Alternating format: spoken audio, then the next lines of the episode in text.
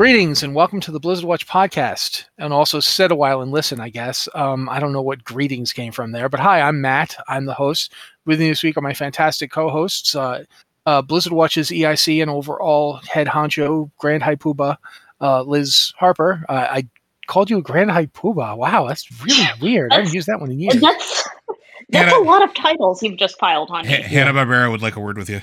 Yeah, well, they can they can speak to my lawyer, Birdman. Oh wait, no. Uh, anyway, also with us is Joe Perez, who is not a Grand High Poobah this this week. I I'm sorry, I gave it to somebody else. That's fine. I'm used to it. It's okay.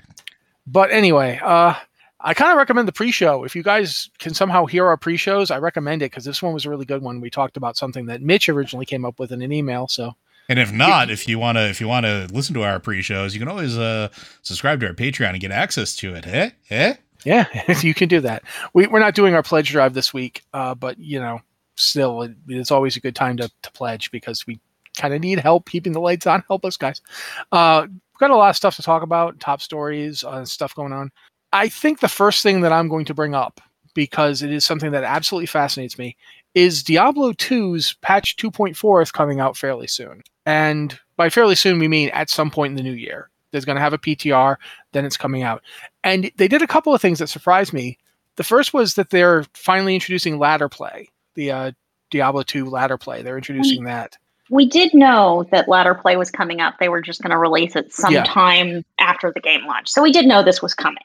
But what interests me is that they're making a change to it in that the uh, rune words that you get from ladder play will no longer be playable in Diablo 2. They won't come into Diablo 2 Yeah. Resurrected's normal play, which no, they I did previously. Yep. They've they've specifically changed it so that they won't anymore. When you get rune words in ladder play, they they they go away when the season ends. And that's interesting. That's a that's a pretty big change from ladder play. I mean, I, I it thought I is. heard Liz talking.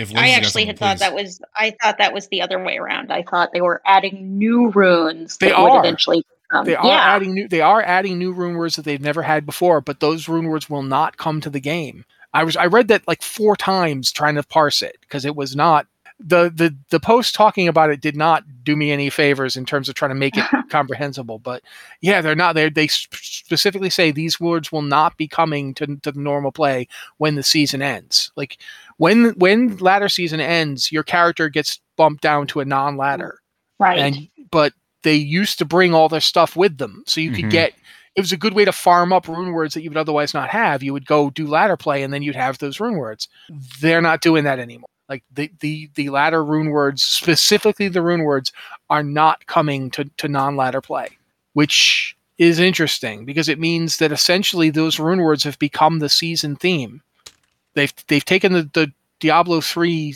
season theme idea and they've used rune words to do that in Diablo 2 Resurrected. And that's fascinating to me. That's a that's an interesting departure. They also don't know how long the seasons are going to be, the the ladder seasons, which is you know, I think they that's not surprising. said I think they said four months. They were aiming Yeah. for four months. they absolutely did say they were aiming for 4 months, but they said that they might change it based on the PTR, based on other stuff. Yeah. Um, the other thing though is that they're making class balance changes. And that's like I I I I admit this might have just been me being weird. I did not expect this game to have balance changes in it. Like Neither did the I. idea.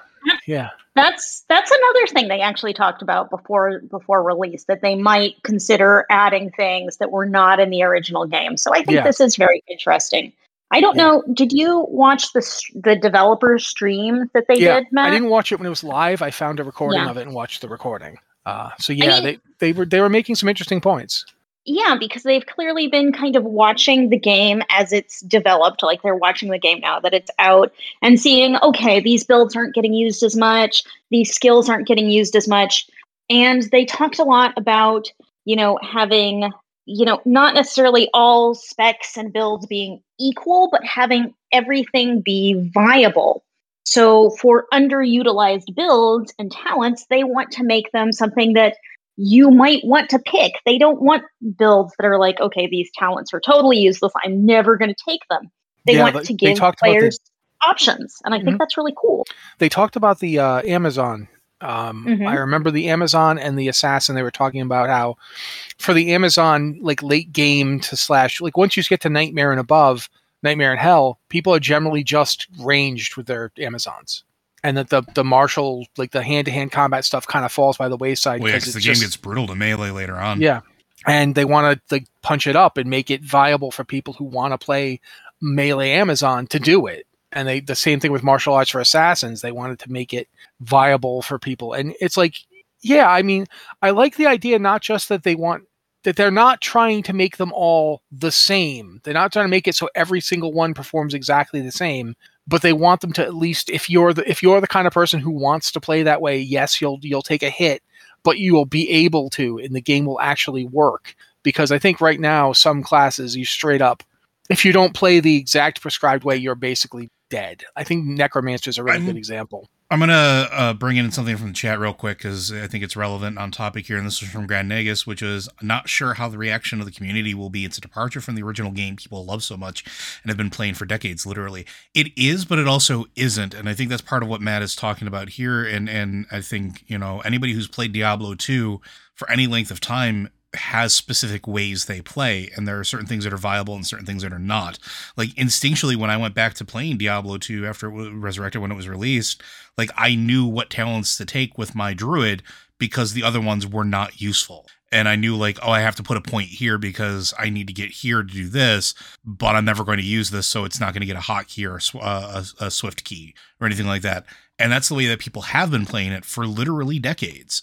So all this is doing is taking the stuff that people don't use and trying to make it usable so that maybe somebody who I've never played a martial arts uh, assassin. I'll throw that right out there because it's weak and you just die a lot. And doing anything at higher levels, you die a lot. Same reason I've never done a melee Amazon late into the game because you die a lot. It's always been range. The only melee that I've had late game were paladins uh, and uh, bear druid because you could do a lot with them and take a lot of damage. So like this is making those viable potentially where I would go back and if they say, "Hey, we we changed this up so you could use it later on," I'll go and try it because that playstyle's fun. But I've it's not something that I traditionally play, so I don't think people are going to have a visceral reaction to it, like in a negative way. I think if anything, it'll be a positive. It's like, oh, I can do this fun thing. Sure, why not? At least that's my two cents. Well- but it, oh yeah, go ahead, Liz. One thing I really notice is they aren't nerfing things. Yeah, They're not saying, okay, these things aren't equal. I'm going to nerf this one. They're saying, okay, these things aren't equal, so I should bring this other one up a little to kind of be more more level with the others to make it a viable choice. So Mhm. Mhm. I think that helps. They're not ruining anything that was already there. They're giving you more options and giving you more diversity. And I think overall that's going to be a really good thing for the longevity of the game because it can still grow and it can still feel like Diablo 2, but you have more choices, you have more options. Well, they're treating it like a living game, which is something between introducing the ladder and having these balance changes. It, it is an, it's a, kind of a notice, if nothing else, that this game will be treated like a game that has come out and is being played by people. And what's really interesting is that's not necessarily new to Diablo 2, because Diablo 2's last significant update patch was patch 2 point something, I think 2.1 or what have you, but it came out in 2010. Diablo 2 came out in 2000. So Mhm. 10 years later, they patched it Mhm. to, to update it for like, you know, BattleNet and so forth. But also, they straight up made changes to like, you know, how you could respec. They introduced a lot of respec stuff that wasn't there before. They introduced new stuff. So it's not unheard of to update Diablo 2. Um, keep in mind that Diablo 3 only came out in 2012. Yep. So that was two years before Diablo 2 came out. They gave Diablo, I mean, Diablo 3 came out. They gave Diablo 2 its last significant patch. And now it will, of course, be getting a new one. I just I do find this really interesting and fascinating. Um, but that also leads to the discussion we're about to have about um, Diablo 4 had its dev update this week, and I'll be upfront. Um, Liz gave me an assignment to to write a post about it, and I kind of dropped the ball on the assignment a bit because she had said explain it to me like I'm stupid, and I didn't because I didn't understand it. Like straight up, I don't know how to explain this to people. It's the sphere Like- grid from Final Fantasy X. It- but it isn't. It is, but it isn't. It is very Paragon systems in and of themselves are hard to explain sometimes. It's like you, you know, you get to max level and now you just level forever. It's kind of hard to, to get across to people. Um, Odyssey has one. It doesn't. It isn't permanent. It isn't endless the way that the uh, Diablo two one is. Or Diablo three one is. I God, I keep messing up the numbers on these things. Diablo four is not going to make this any easier for me. Um, but yeah, I so I, I read the piece about it. I went and looked up like anything I could find on it, which is not a ton. The only place there's any any real information about it is the the quarterly dev update for Diablo four. I mean, no one knows. Uh, yeah, Well, but it is like it's no there's some there's a few like websites that have a few things there's there's a videos online people are already talking about it but the thing that really got me was it starts off fairly like fairly simple in in concept like you get this board and the board has tiles and the tiles are basically like talents or ability points as you you use you move your way through the board you gain the access to these tiles and they give you the the, the benefits therein and then obviously that uses Diablo's constant, you know, common magic, rare, and legendary thing that they do for itemization. It uses that for the tiles as well. And it's got glyphs, very much like Diablo 2 glyphs that you can like put into the board instead of into your helmet or what have you. And then it gets weird with the with the the I want to call it I can't remember what they're called, the game Gate. tile? Gate Gates. tiles, yeah Gate tile. and the gate tile comes up and there's four gate tiles on the board one on each side so there's one on the top you know left right and bottom and they if you get to a gate tile you then can add another board Yep. and you when you going. add that board you then go to the center of that board and you get a legendary perk. When you get there you mm. get the legendary tile. And then you could just keep going to the other side of the board and add another gate tile. Or you could juke to the left and add another you know you could just keep doing this. And it's interesting and cool and weird. Like hard it's it's hard to conceptualize at the same time it's not. It's kind of like you're playing like I, I can almost imagine it's some kind of like like a like a tabletop board game. Yep. You know that's, that's it literally does- what I was gonna say. Eh, so I, I I I am somewhat sorry that I didn't do the assignment the way that you'd asked because I I had intended to, but I I just I guess I didn't grasp what I was trying to tell people. Like I I understood what I think it's going to do, but I lost sight of the fact that it is a replacement for Diablo 3's Paragon system. Like I straight up lost sight of it. Like I forgot that the Diablo 3 I mentioned it in the opening and then I forgot it existed cuz this thing is so not that. But at the same time that's what it's trying to do. It's trying to provide you the same kind of benefit just with like more choices. Like the Paragon system that Diablo 3 has, you just spend points until you can't spend points anymore and then there's always one thing that you can spend points on ev- forever.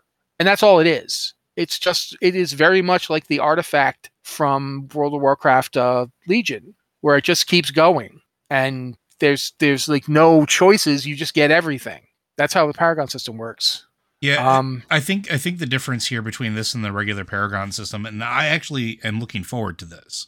This is one of the things that I, I was most excited about uh, of recent Diablo 4 news because it's doing something that I think the Paragon system wanted to do, but didn't do. So Diablo 3 inherently kind of kept things very tight, even though you were getting more powerful. You just kind of put everything into the same stats, right? The same uh, abilities. You just it was always the same set. They just got buffer more or less.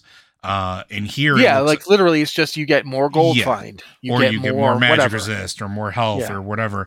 Or but in here they're looking like they're trying to actually give you a a path. And and the reason I I I I, I liken it to the sphere grid not because it's exactly it. It's not. No, Um, but the concept is is not dissimilar. But yeah I, I, I the the thing that reminded me of it or made me think of the two and kind of uh connected the two is people were as bewildered with the sphere system for Final Fantasy X as they were with this because it's like what am I looking at? And it was sort of that same thing where you just kind of picked a path and started moving around and gained gained abilities.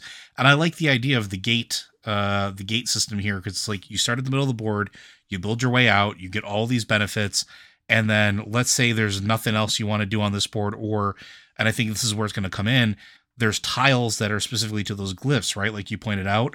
If you earn a Mhm. glyph and the board you're on doesn't have a tile to put that glyph in, you go to a gate to get another board to find a place to put the glyph in. So like Yeah. it, it adds a layer of strategy and complexity to that. And depending on what the bonuses wind up being, it also lets you possibly customize your character in a way that the Paragon system never let you do.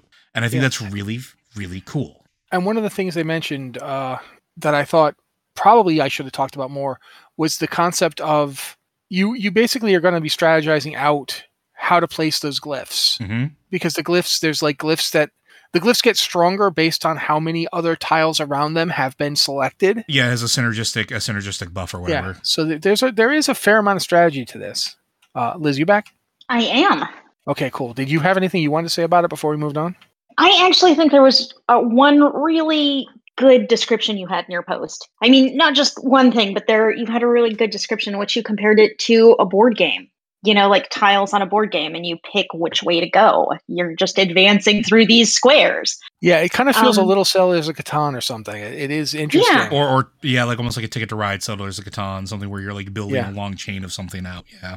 Yeah, because it, it, definitely has that. It almost reminded me of Hearthstone in that you you'll make choices to move yourself up to this place where you get this one thing. Like it'll probably be a glyph that you'll put down that will change everything around it, and then you'll get like you'll decide, oh, for that next board, it's got that really cool legendary that I want to have.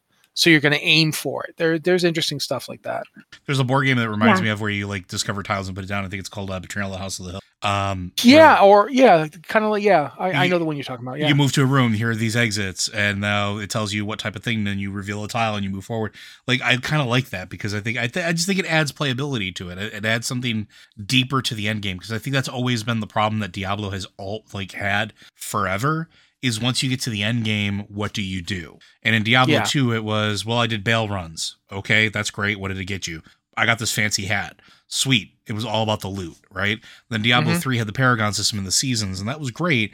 But where do you go from there? And this is sort of uh, starting that idea fresh, and I think it's really cool. That's all I have. Sorry. Yeah, basically, I like it and I want to hear more and I'd like to play it, but you know, Diablo 4 is still a ways out. So, Yeah, and I don't think we we didn't get any update on when we're on any release dates or anything for it because they're no. it's gonna it's gonna be a while, folks. It's gonna be a while.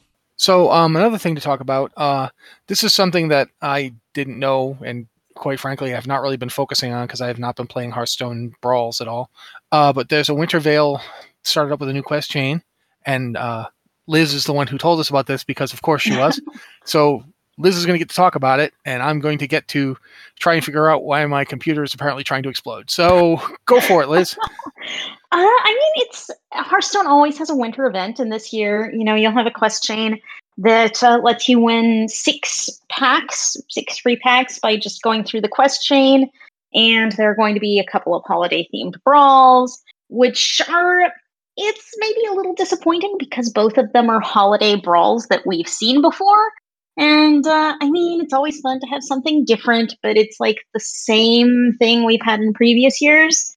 And that's kind of the same problem you get with Warcraft because we have Winter Veil, but we've had the same Winter Veil for like approximately 100 years now. I don't know. Although surprisingly, I just realized that there's a snow globe in Orgrimmar because I've apparently been playing this game for almost 20 years and I never never noticed. The snow globe is new in that it is it was not there when the holiday was first added. There was a decorative So- gnome and a snowman that was looking and waving, and it made me very uncomfortable. Anyway, please carry on.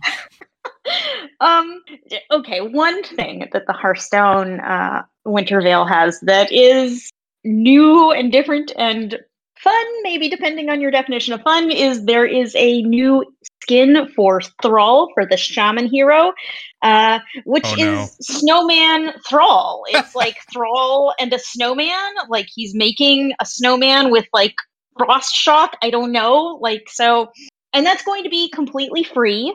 So you just need to log on and claim it in the shop, which is it's cool when they add little things like that. Uh, but yeah, that's really it. I mean, you're you got you got some quests to play through, and uh, if you play Hearthstone, it's worth logging on and going through that legendary quest chain because you get free stuff. And uh, Hearthstone Free can be a really expensive game.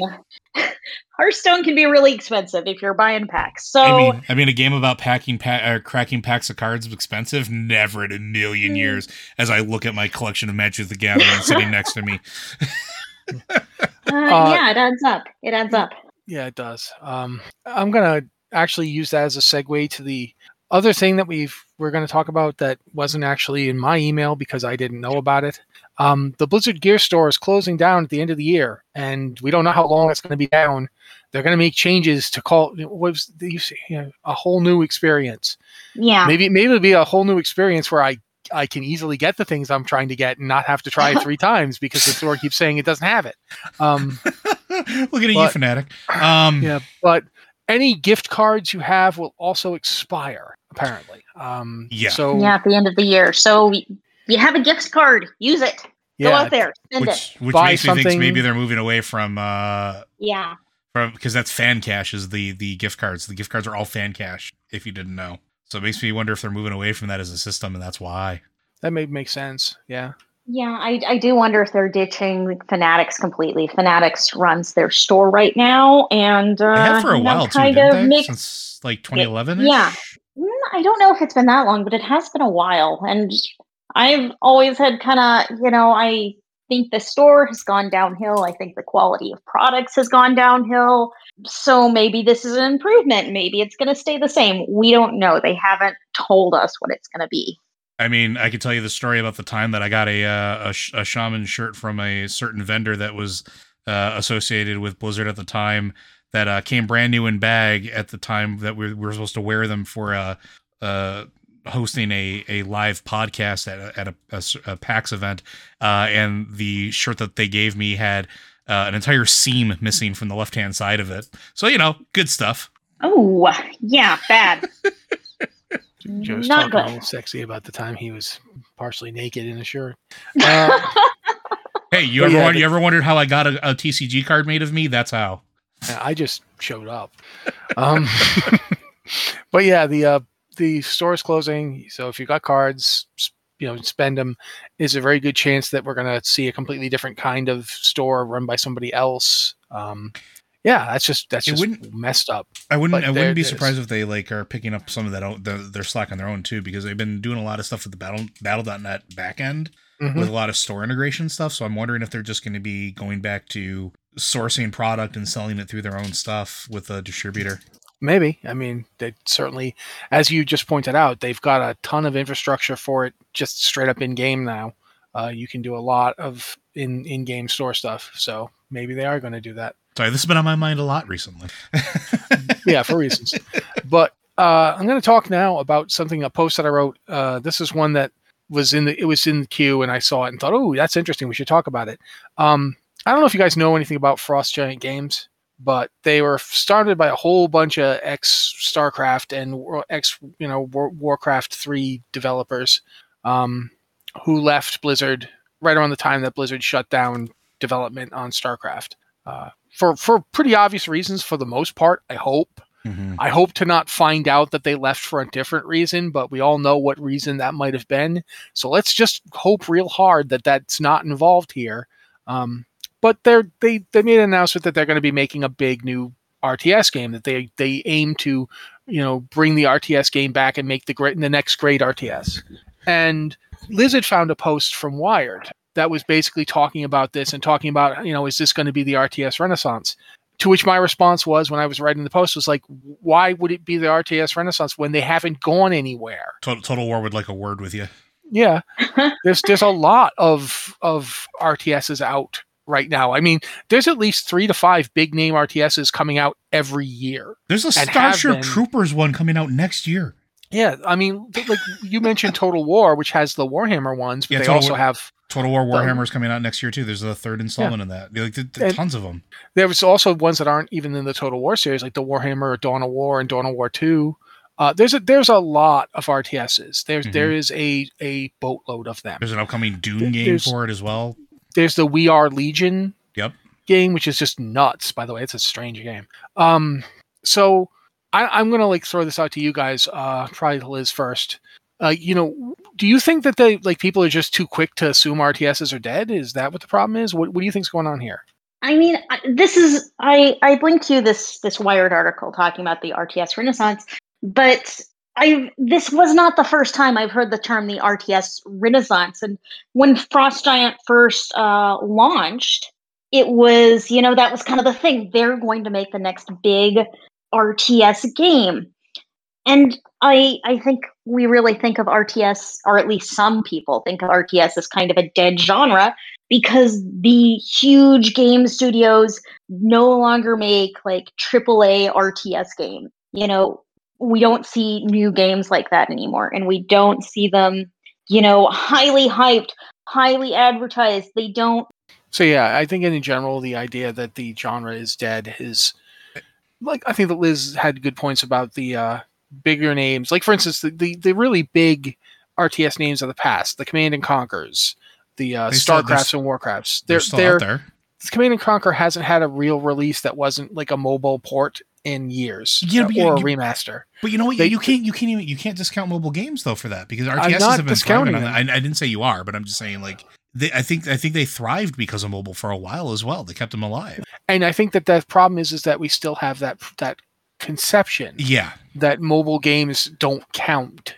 I, Uh. And so people talking about there's no like I like I'm saying there's no new Command and Conquer coming out for the PC. There's just remasters. sure. So people don't don't think about the fact that people are playing RTSs on their phones and on their on their iPads and, and tablets. But they are. That's that's where RTSs are really big right now. Uh, they're as a genre, they're they're really really big on mobile, and that is something people kind of forget. And there's other things, but I think we can at this point we can move on. Yeah, I was gonna, the only thing the only thing I was going to add is that I think a lot of it has to do with marketing because games aren't being the RTSs aren't marketed as much. And I think Liz Yeah, is spot on with that. That people think RTSs don't exist anymore, despite the fact that they're going strong. And like I love the like I brought up Total War earlier because it's Yeah. a game I love. Right, so Yeah. marketing. The Total marketing- War, the Total War Three Kingdoms one, um, I think it's called Three Kingdoms, the one that's set in China, was Yeah. really well done. Mhm. Um, just straight up was amazing. But I think at this point we're going to move on to some emails. yeah, Uh, um, since we're having a connectivity issues and, and Liz is unfortunately not here right now, we're going to just have to go without her. Uh, we're trying to get her back in, absolutely. Uh, especially since this first email that I'm going to read is about Liz. Um, so a little yeah. ironic on the timing. yeah, but uh, if you've got an email for the show, uh, you can send it to podcast at blizzardwatch.com with the subject line uh, podcast of Blizzard Watch, so we know it's for this show. Um, or you can hit us up on our Discord. Uh, we've got the patron Q and podcast questions channel where if you're a patron, you can ask and you get basically first served.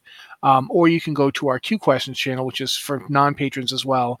Uh, we, we like to give patrons first shot because that is one of the benefits of supporting the site wink wink nudge nudge please become a patron. Um but also you can you know you could theoretically dm us on twitter or even at us on twitter and we'll we look at those things. Um I actually So- have Discord DMs open as well. yeah i do not because i i am afraid of talking to people. I'm sorry. But yeah so there's there's various ways to reach us and we'd love to have questions and they don't have to be about blizzard games but you know absolutely they can be whatever you want to talk about. Um, but this first one is from uh, alana punch and she says i just wanted to say it's really nice to hear liz on the podcast now and more than that the way people who could easily just speak over her voice instead make space for her to be heard that's just a nice thing to notice, and it's nice to hear respect when a lot of the news lately is examples of disrespect. Rock on, Blizzard Watchers, rock on. Now, I put this here because I was really hoping Liz would be here and get to see it and realize that she's made a, a positive impact on the show. Um, I really think that adding Liz to the uh, podcast has helped bring back a little bit of the energy that the show had before when we had three hosts. Uh, not to say that Joe and I haven't done our best, um, but Matt doesn't Joe and I are very di- Joe and I are very different people, but at the same time, we we do share a lot in common. Mhm. So we can kind of get easily subtracted down to cul- you know culverts of, of weirdness, and it's nice to have a third voice to to change it up. And Liz is both knowledgeable and has a very different perspective, which does help quite a bit. Um, so yeah, I, I I definitely think that you're correct, Alana. It has definitely made the show better. Um, now, Joe, you get to talk about Liz for a while. This is really strange when she's not here. It, it is really strange, but it is also uh, it's one of the reasons why we we wanted Liz to sort of join the show is we think that this show in particular works better as a three chair and having those different perspectives I think matters. Like not saying that I don't love the sound of my own voice. Spoilers, I actually don't. Uh, but it, He doesn't love the sound of his own voice. He does like his own thoughts, though. I do. Um, and, and I'm the same way. I hate the sound of my voice, man. It's a good thing that two guys who hate the sound of their own voices decided to be on a podcast. And one of the and one of them has to listen to the podcast afterwards and do all the editing. Uh, but no, all that aside, it's it's one of those things where having a third opinion, having a third view helps. It also helps because and Matt and I have complained about this with with other things like Lore Watch. We don't do live, which means and you guys didn't hear this, but like I'll just little behind the curtain thing.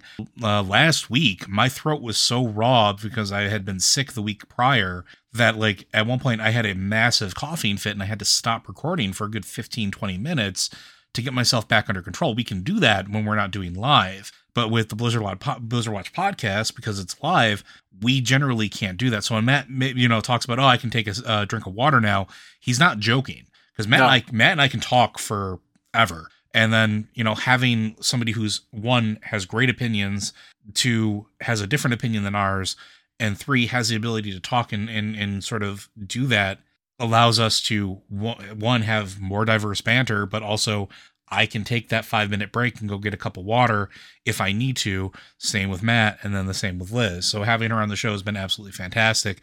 God i hope that means she's here now. Hi liz. and it is. That's why Hello? i went that way. See? Okay ah! liz did you know? did you read the email? Do you know the email we're currently talking about? No.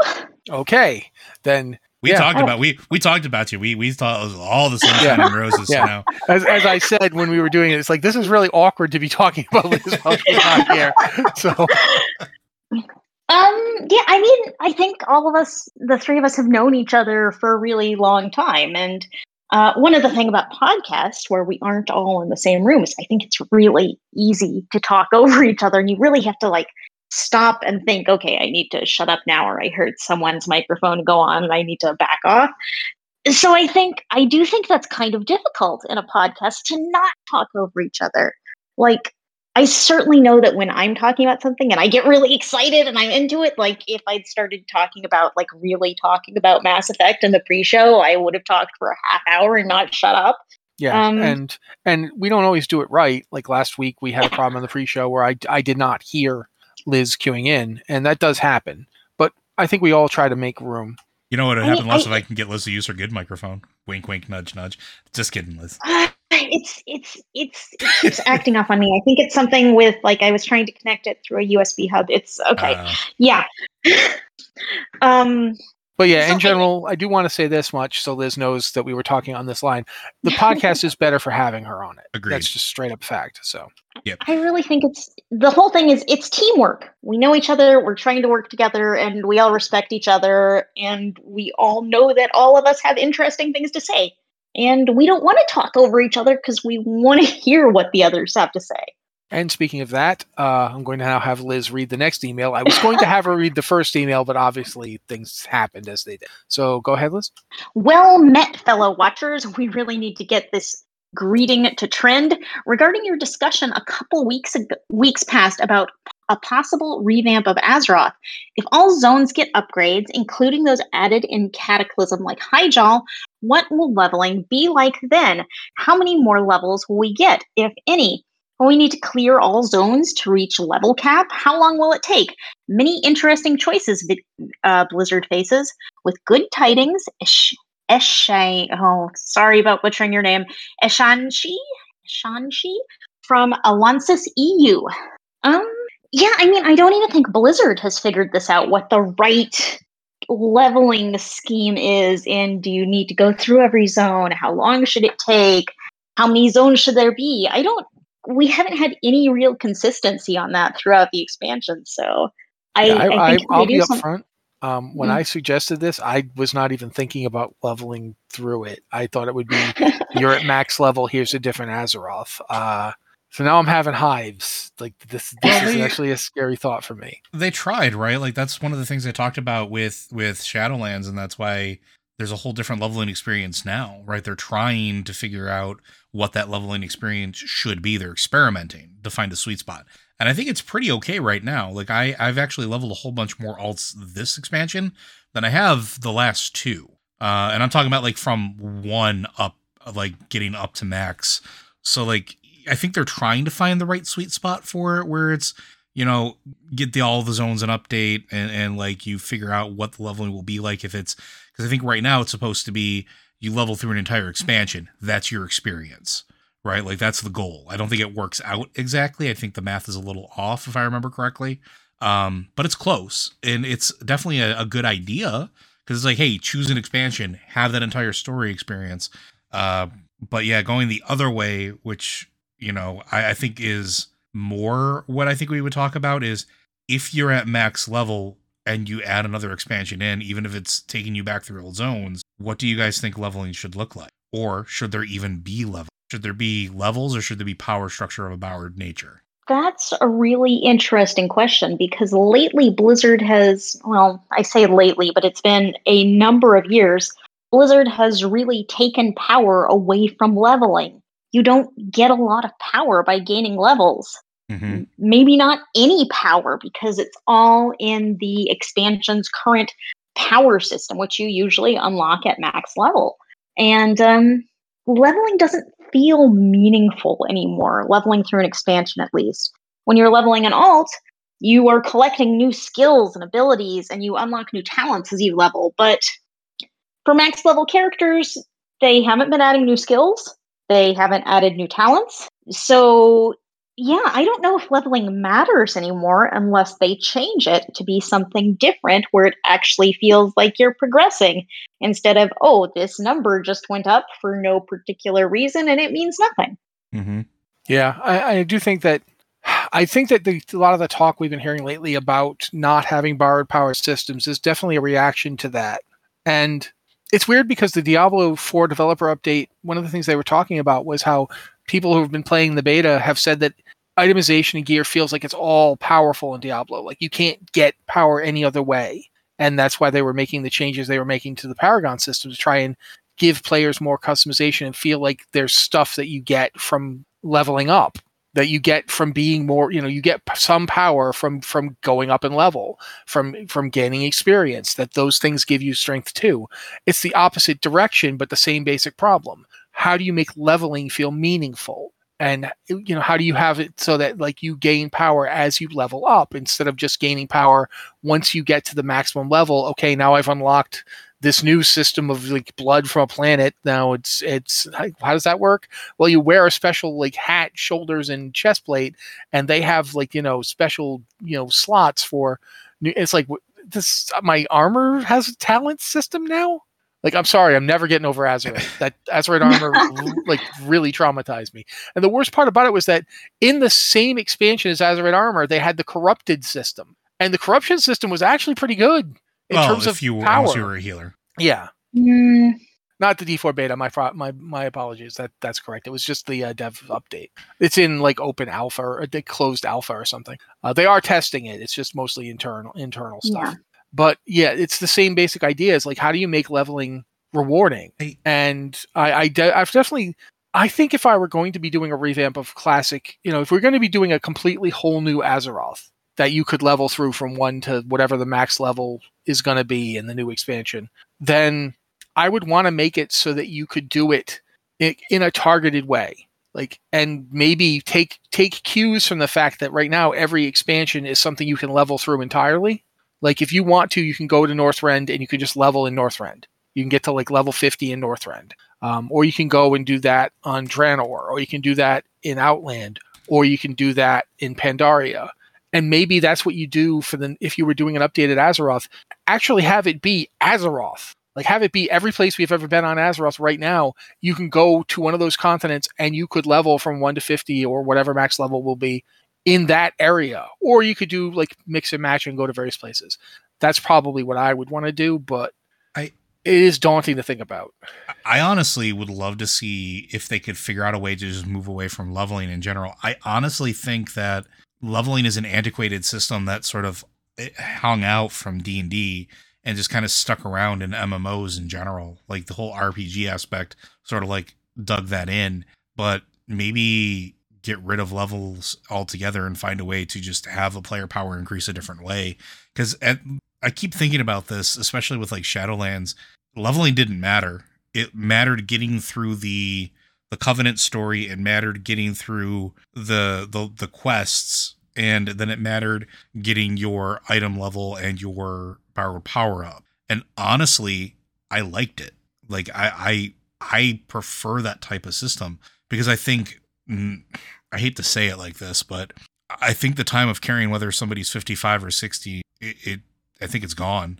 I don't think it matters anymore. I think it matters in classic where leveling gives you power because it unlocks talent points and it unlocks uh you know different things for you to actually spend inside of talent trees. But with everything they've done so far like liz pointed out paring down the talent systems uh what do you actually get from leveling nowadays? You don't get new spells you don't get uh new abilities you don't get new points to spend in, in talents you just work yourself to maximum level and then you get to the end game progression which is all about that borrowed system which is honestly the real leveling. It's where you get your power from. In this case it's the the soul bind stuff right? Like you unlock more of that as you go through your covenant as you level up your covenant. That's the part that matters. So i don't know. I think i think maybe if they're going to revamp it you find a way that it doesn't matter the levels that a player is you figure out how to figure, make them powerful without having like level 50 necessarily attached to it like gaining xp there's already enough that we that's my two Maybe. cents No, it's it's certainly something worth thinking about. But I'm going to move on to the next question. Uh, Joe, I guess you would be reading this one. Sure. Uh, hi. In the hypothetical situations where Blizzard decides to remove the faction barrier, would you prefer the implementation to the gameplay first, i.e., you can group up immediately, the story will catch up later, or lore first, a slow story build up that sets the stage for the eventual unlocking of cross faction grouping? Personally, as someone who does not do much group content, I prefer the latter. Although, to be clear, when I say unlocking, I mean globally, not on a per account basis. I do not think that would go over well. Thanks. And that's from Gorquin. I I think they could easily do a scenario that introduces you to the story of why you're doing it in the first place.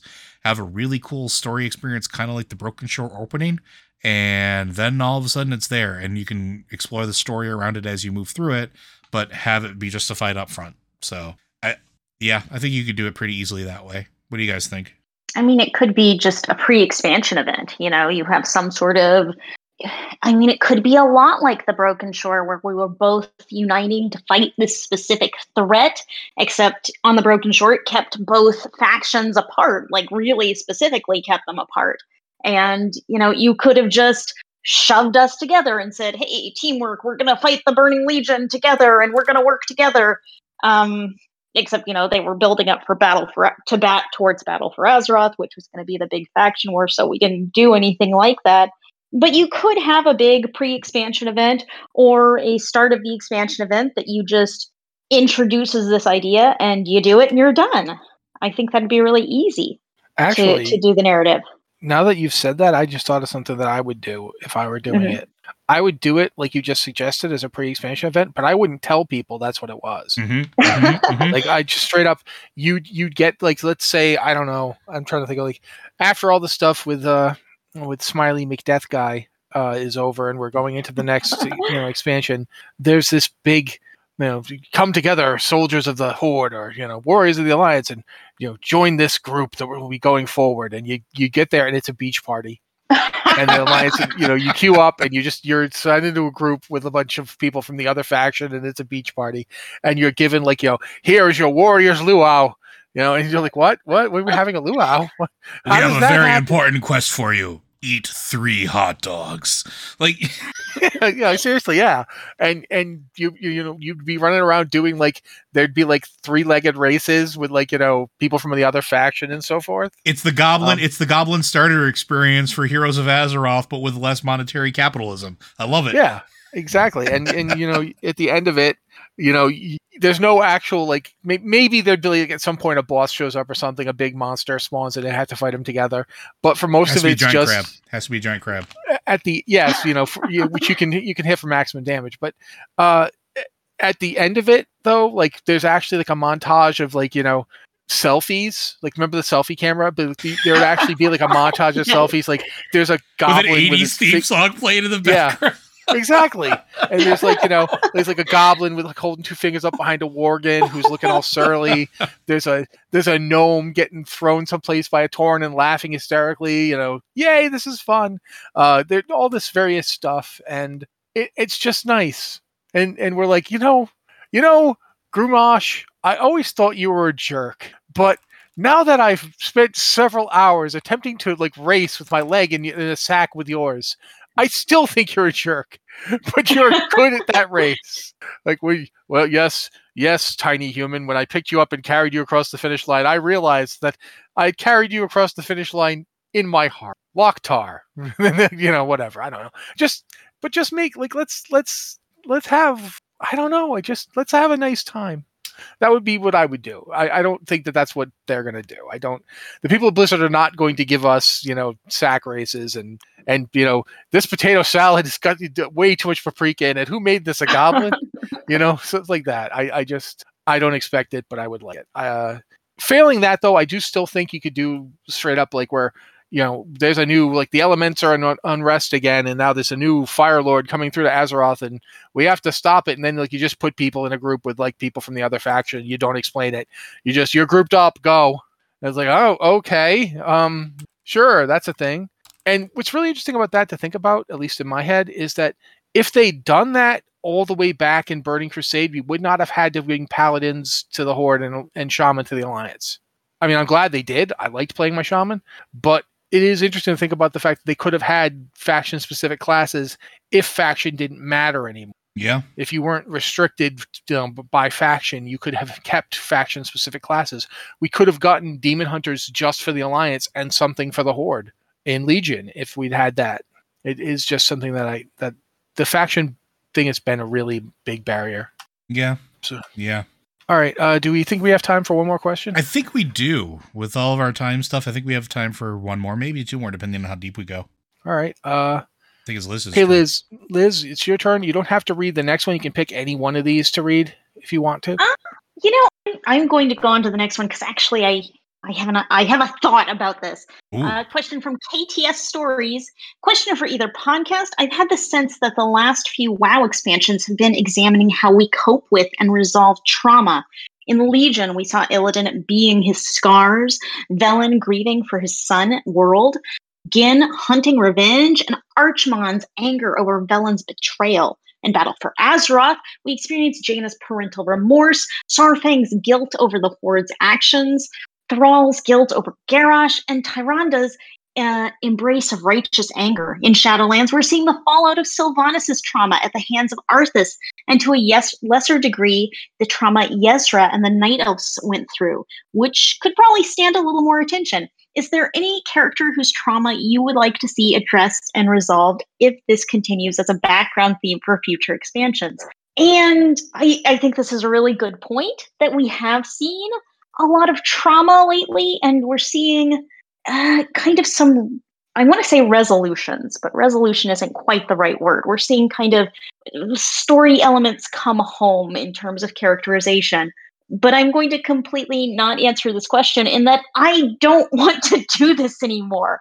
Like, on one hand, these are really relevant stories and they're relevant to life and they're relevant to personal experiences and they make you really feel empathic towards the characters and uh, connect with them in ways. And that is all fantastic. And also, I'm totally tired of it. I'm tired of trauma. I'm tired of tragedy. And I completely want Matt's beach party. I want the beach hmm. party expansion. I want an expansion where we're happy and we have fun because I'm just, I'm worn out of trauma. We, what uh, about y'all? Matt and I just recently talked about this on Sunday, actually. um, same boat.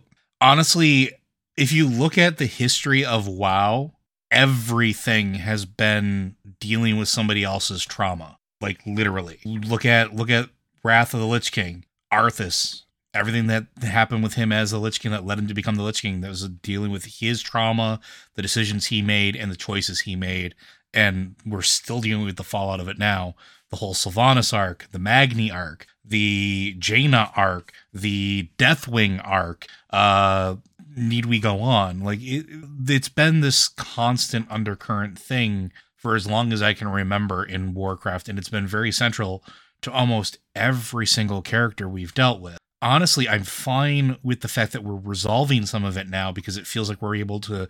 And I mentioned this on on on last week Tuesday, and I mentioned this on Sunday it feels like we're finally getting to a point where we can start to move past it. And that's what I want. I want, you know, Sylvanas to go away. Not, uh, I'm not saying that she's bad or, or evil or, or good or anything like that. It's just her time has come. This needs to be the end of it. And I hope she moves away from it and that she kind of goes away and, and go sits in the background somewhere. Anduin is going to have a ton of baggage after this expansion is over with, but I also kind of don't want that to be front and center. The Night Elves have their own stuff to deal with, and yes, it could definitely use some more time, but these things don't need to be front and center. They can be undercurrents, they can be small things in the background that we deal with as as player characters and experience as the champions of our respective like peoples, but it doesn't have to be the meat of every story. And it just feels like it has been the meat of every story for so long and we deal with enough of that stuff in real life and i don't really always want to play a video game and be reminded of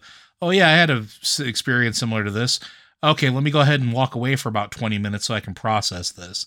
Like i don't i don't want that anymore. And i understand that it's important. I understand that dealing with these topics is important but there's a different way to do it than just have it be front and center all the time.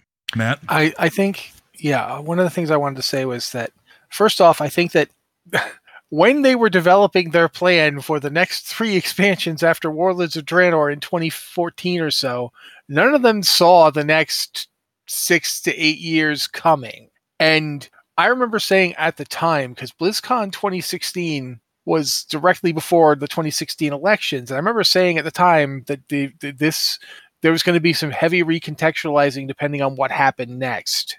And it it went the way it went, and we all lived through those those years and are now living through the pandemic years. Um, there's definitely a sense that this story would have played better had we not literally just descended through Dante's Inferno. Um, and I, I, do feel that way. Like a lot of this stuff just had the bad luck of being when everything was already horrible, um, which does happen. You know, life goes where it goes. Also, though, I want to say it's the addressed and resolved part of this question that I'm thinking about. Because mm-hmm. resolution isn't the same as constantly putting people through a meat grinder. Do you guys know who John Byrne is? I know mm. Joe knows who John Byrne is. That was stupid to ask. Um, no. John Byrne is a, is a comic book artist who came up through to prominence from his work on X Men. He was Chris Claremont's co. You know, he was the artist for Chris Claremont near the middle part of Claremont's X Men run. Uh, and he went on to, to be the artist and writer for Fantastic Four. He's the guy that did the uh, 80s reboot of Superman, changing mm-hmm. a lot of his his canon. There are good things and bad things about it, but one of the things Byrne does a lot in his stories is he fixates on a female character and decides this character needs to become strong and independent, and therefore I will torture this character. Yeah. This character will be tortured and have everything stripped away from them and be destroyed. And it is Kitty Pryde. something. it is something. Yeah, you know, Sue, Sue Storm, Wonder Woman. When he got his hands on Wonder Woman, he did it to Wonder Woman. He he made it a point to break them because he, he loved the trope that you had to be fixed. Yeah, and I've seen too much of this in World of Warcraft. Uh, I've seen it in, in, in, other Blizzard games. I've seen it with Kerrigan. I've seen it with Sylvanas. I've seen it with Tyrande. I've seen it with Jaina. I am tired of seeing it. I am tired of this idea that the characters can only the only good exploration of these characters is by brutalizing them. Um, I would like to see Tyrande get to to like move past what happened and to to not just forget it happened, but work towards rebuilding her people in in a way that doesn't constantly d- dwell on how angry she is and how out of control she is. Because you know what, there's a thing as being righteously coldly angry that doesn't make you act like a lunatic. Mm-hmm. And and we got to stop portraying you know angry people as just being out of control and they need to be you know we have to like work together and just let the character be angry for a bit and then let them work through it and then actually have that resolution. Don't just keep doing it over and over again. It took them how long to finally get jaina to a place where she's not lashing out? Like three like three expansions? I i feel like it's time to just put those kind of tropes in a box and ship them off. Uh, they don't need to be around. And when you do have the backstory come in, have it be something that does get addressed and resolved. Like, what is not just Tyrande's angry, but what is Tyrande going to do now? What, what is her? What are her people going to do? Are we going to like is is Darnassus coming back? Are they going to rebuild Teldrassil? Are they going to go somewhere else? If they're if we if it's canon that they're in Hyjal now, show me what they're doing in Hyjal. How are they building there? How are they settling there? Move past it. Do do something new with the characters. What what is it I said on Sunday? It feels like we've been eternally like we've been eternally yeah. stuck for the last twenty years. Yeah, we've been re- we've been reliving um, the the Warcraft games because we can't move past Warcraft three. Yep. We keep forgetting that Warcraft three ended the faction conflict. because because it, it technically didn't because we've been stuck in the moments before. Yeah, but they yeah they keep not letting us get past it. Exactly. It's time to get past it. It's that's the reason we keep talking about the faction stuff. That's the reason we keep talking about this kind of stuff. I do think that that Liz is right. We don't need this anymore. It isn't. There's an idea that trauma is the only way to show depth in storytelling, and I feel like it's kind of gotten to out of hand with World of Warcraft. Um, there's a place for it, like Diablo games. I don't ever think Diablo games should turn into like happy sunshine fun times, but I think looking at Hearthstone, some of the most compelling WoW stuff out there, the most compelling Warcraft stuff is in Hearthstone, and it's fun. Like even when the villains show up, they have a ridiculous plan of to steal Dart, you know, Dalaran, and they do it.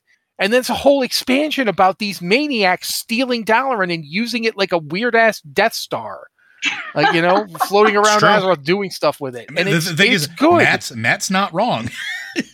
Uh, yeah, yeah, it's a it's a weird expansion, but a lot of fun.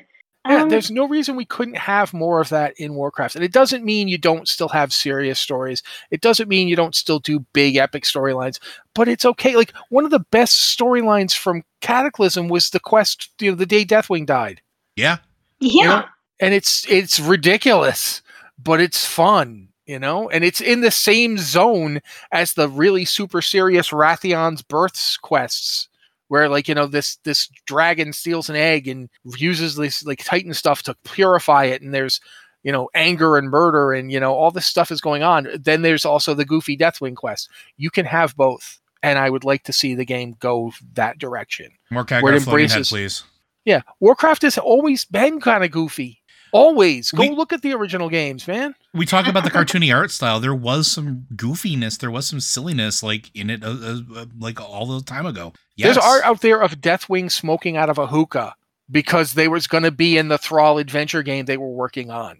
They were going to have Alice in Wonderland references with Deathwing. It's okay. We can this stuff can we don't have to take it seriously all the time. It can be fun. It should be fun. People should be having a good time. Let's have that beach party. Come on. Who's making the potato salad with too much paprika? I'm positive that's a goblin thing. Let's go. Uh, surprisingly, I'm gonna bet it's a Worgen thing. We have to suffer. All of you must suffer now too. Enjoy. I think part of the problem here, part of the reason we keep revisiting trauma is that like so many stories, every chapter of Warcraft, every chapter of World of Warcraft has had to be bigger and badder than the last one. So it's Yep. like, okay, this this expansion, we defeat Deathwing. This expansion, we're going to defeat the whole Burning Legion, and then the Burning Legion. Then uh, Sargeras responds by stabbing a sword through Azeroth and then we're going to fight an old god. And it's like everything has to be bigger and better and more traumatic than the last thing we did. And because we're in this constant cycle of really terrible things happening to us, there's going to be trauma placed on some of the characters in the game. And then we feel like we need to resolve that. Uh, I mean, P- sometimes, sometimes the game goes to resolve it, and Padilla- sometimes it's like, sorry, Padilla and chat brought up a good point. I just want to throw it in here real quick because I know we're coming up on Mhm. time. You can explore trauma while not subjugating vulnerable populations. It's true. yeah, that's good. Yeah.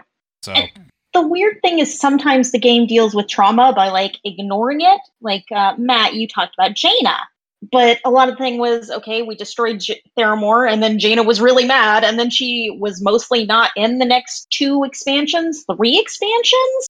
Yeah, So like it's they, like- they, they wrote her out of like Legion because she she took her ball and went home because they were going to invite the Horde back in, and it's just was such a it was such an out of character like thing for her that it, it remember striking it. I hope you guys can hear these sirens going on because apparently you know got her damn rings happening in my neighborhood. But yeah, that that whole thing with Jaina was just really irritating. And they're honestly kind of doing something like that with Tyrande right now because we got the okay, we burned Teldrassil. Tyrande's really angry, and now she's just not here, and we don't know what she's doing, except occasionally she's going to appear in a cinematic being murderous and angry, and that's it. We have no idea what's going on there. not It's not just true. That's not entirely true. Uh, it- it- if you, I would say it, it is it is true. Un, is a true statement unless you play. Um, Ar- uh, there's an Ardenweald Covenant. Unless you're a knight. Ah, I'll be see, upfront with you, Joe. I- I, disagree with you that the Ardenweald Covenant thing in any way, shape, or form portrays her as anything other than murderously angry. I didn't. I didn't say that. I didn't say that it, it does better at portraying her than But other she's- murders in the game. But you get a point where you can see where she currently is. That's yeah, the only thing I'm wandering saying. around Torghast. no, she's not. No, the more in general. She's not. We can talk about this. Okay. we can talk about this later. But like, we get to the end point. Like, there's that's the whole thing, and you get part of that as part of your Covenant campaign as well. There's. Oh, you're talking about the newer stuff. hmm Okay, I thought you meant the storyline as it was progressing throughout the expansion, not the the end cap. But but it was the thing where unless you played a specific Covenant, you didn't get to experience any of her story. Except yeah, and that's like, a problem. and. That's a That problem is they've huge had problem. for years. Yeah. that they've that they put like you know if you if you're not in this faction or you're, like if you were playing a Worgen, you didn't get to see the end of the Worgen experience because it was given to to undead. Yeah. like what? Eh, That's that's another problem. But yeah, I think at this point we kind of have to wrap it up. Yeah, and I think we've kind of we Yeah, kind of talked this one out. Yeah, if either of you have anything else you want to say though, now's the time. Go for, go for it. I was just going to ask Liz if she had anything else to add. No, no, I think that's it. All right. All right, Well then, you, folks. Joe. I know Joe's going to do his thing, so go do it. Uh, Blizzard Watch is made possible due to the generous contributions at patreon.com slash Blizzard Watch. Your continued support means this podcast site and community is able to thrive and grow. Blizzard Watch supporters enjoy exclusive benefits like early access to the podcast, a better chance at having your question answered on our podcast or the queue, and an ads-free site experience. Uh, thank you, Joe. Um, also, thank you to Liz for being here and for the Patreon drive that you did over the past couple of weeks because that got us more people on our Patreon, and that's really great because it makes the site possible and helps us do all the stuff we try to do. Um, Blizzard Watch, you know, if you have a question for the show, you can send it to podcast at Blizzard Watch, uh, subject line podcast at Blizzard Watch, so we know it's for this show. Um, we haven't really mentioned this the past couple of weeks just because I think all three of us really kind of need a break from it, but at the same time, it does need to be said that uh, we here at Blizzard Watch stand with all the employees of Activision Blizzard and their their constant movement forward to try and make the uh, workplace and community a safer place for them. Uh, that's it's super important, and we definitely are. We're encouraged, but also you know hoping that for more and better in the future. Uh, this has been the Blizzard Watch podcast. Thank you guys so much for being here with us, and we'll see you next week.